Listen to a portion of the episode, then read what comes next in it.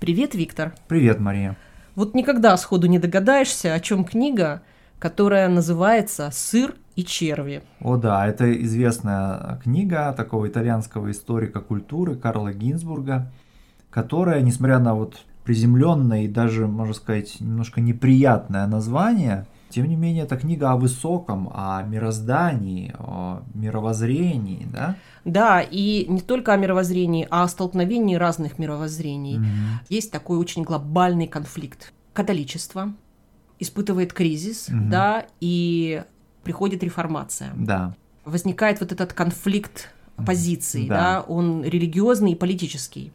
Мгм. То есть реформация это то, откуда возникает протестантизм. Да. Возникает контрреформация как защитная ответная реакция со стороны католичества. И в этом конфликте возникает некий разлом, да, Да. вот такая трещина. Да, конечно, в западном христианстве. конечно. Да, да, да. И вот книга это о том, что когда мы заглядываем в этот разлом, Мгм. мы там видим третью силу.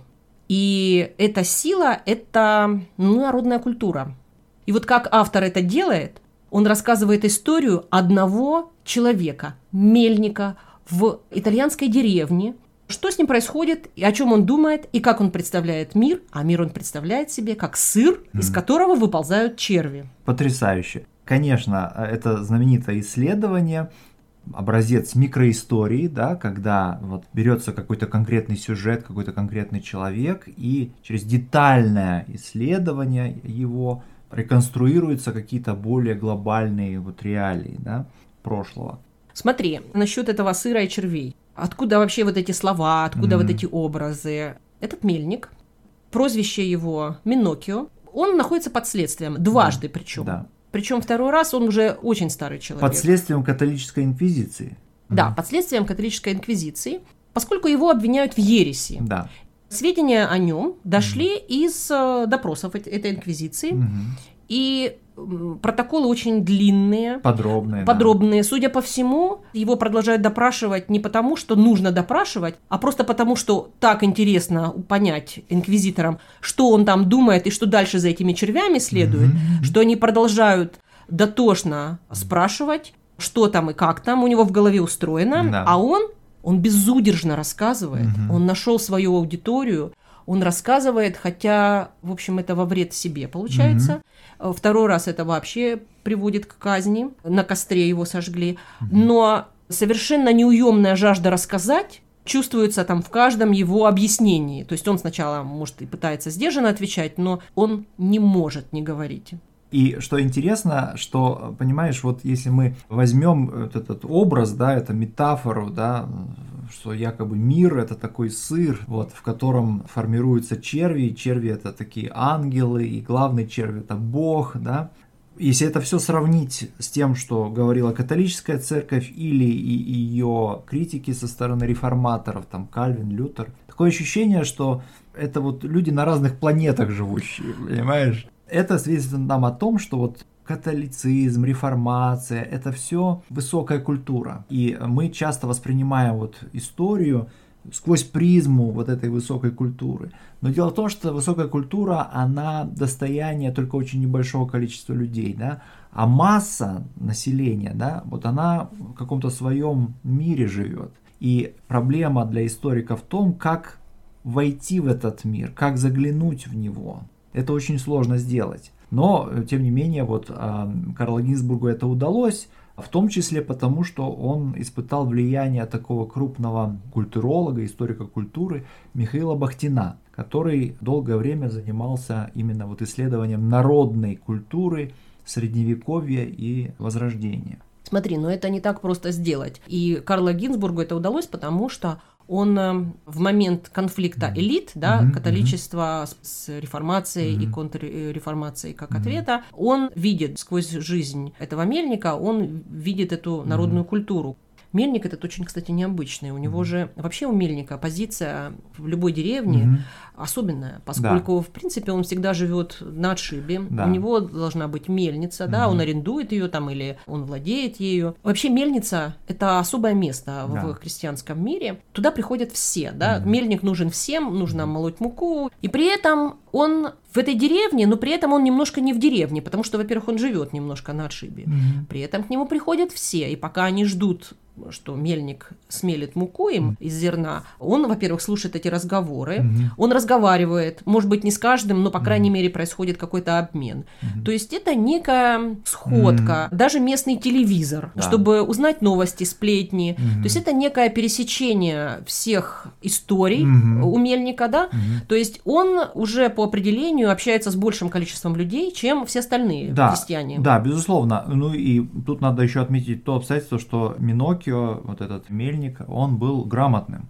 Чем он, собственно, отличался от большинства крестьянского населения, по крайней мере, в католических странах, вот в 16 веке, когда эта история произошла. И он прочел несколько книг за свою жизнь, а конкретно 9. Может быть, даже больше, но это те книги, про которые известно. Мгм. Но не намного больше, чем эти Да. девять книг. Да, и вот что интересно, что он, конечно же, не стал носителем высокой культуры. Человек, прочитавший только 9 книг, не может быть ну, таковым. кстати говоря, тут нужно отметить влияние книгопечатания. Поскольку эти книги стали ему доступны, э, потому что начало развиваться книгопечатание. Да, и они стали просто гораздо более дешевыми, чем тогда, когда они были рукописными. Да, но они все равно были достаточно дорогими, Мгм. но в любом случае у него появился доступ.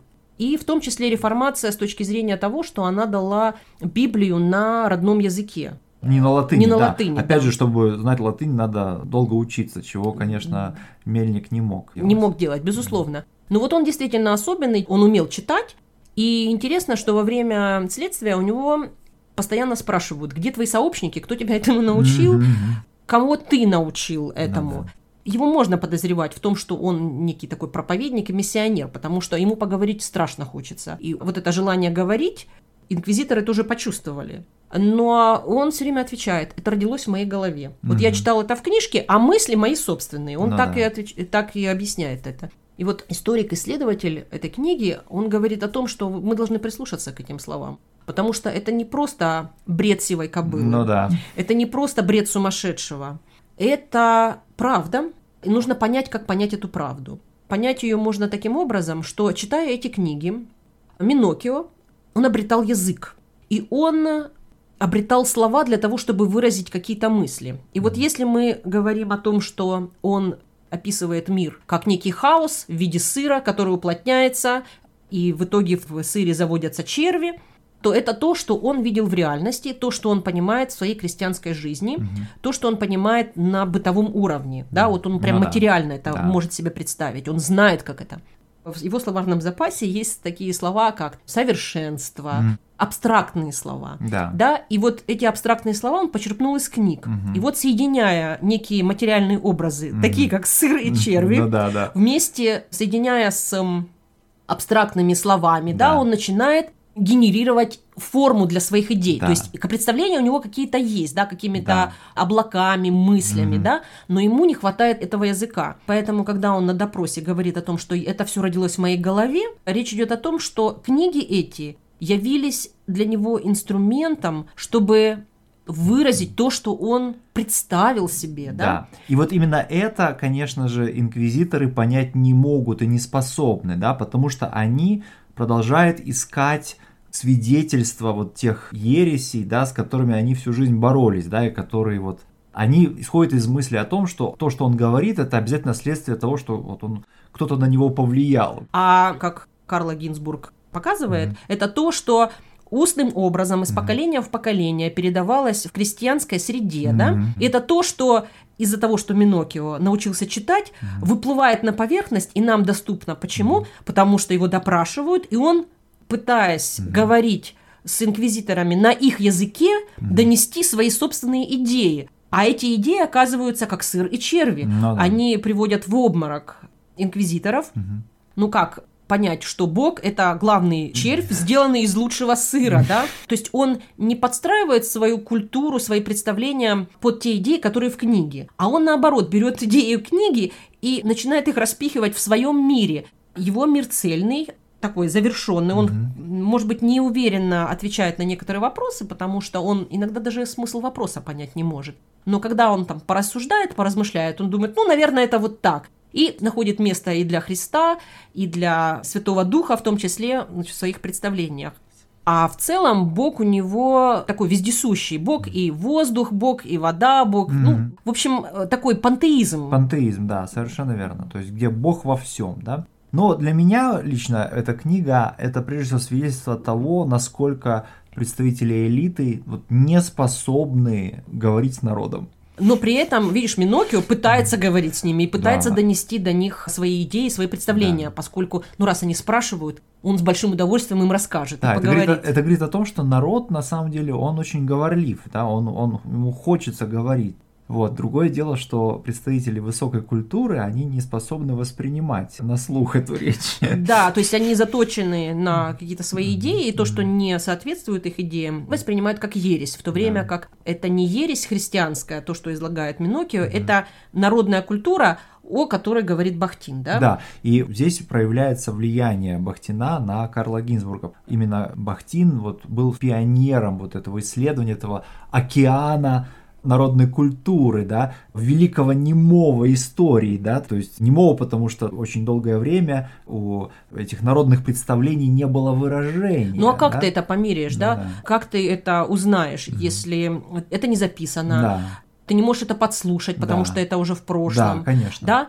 И при этом эта культура не статичная, она все равно меняется, то Да, есть есть и- динамика. Да, и самое главное, я бы сказал, это малодоступно нам сейчас, потому что народа больше нет. Потому что народ превратился в отдельных людей, в тебя и в меня, да, и множество других, так сказать, людей, которые так или иначе уже интегрированы, что ли, в эту высокую культуру. Ты знаешь, это интересная мысль. Я думаю, что мы с тобой, как представители Людей умственного труда. людей, сформированных книгами, потеряли способность Да. слышать какие-то другие вещи, которые нематериальны и которые живут в современной культуре точно так же. Но знаешь, мне бы хотелось сказать о том, что Минокио прошел сквозь два следствия, и между двумя следствиями там, ну, 15 лет примерно. И интересно, что он достаточно легко реинтегрировался в то общество, в которое он вернулся, да, то есть, безусловно, там он был наказан, он носил какую-то специальную накидку, которая показывала, что он еретик. Да, раскаявшийся. Да, раскаявшийся. Сан-Бенито, это известно, это вот инквизиция использовала плащ с колпаком, да,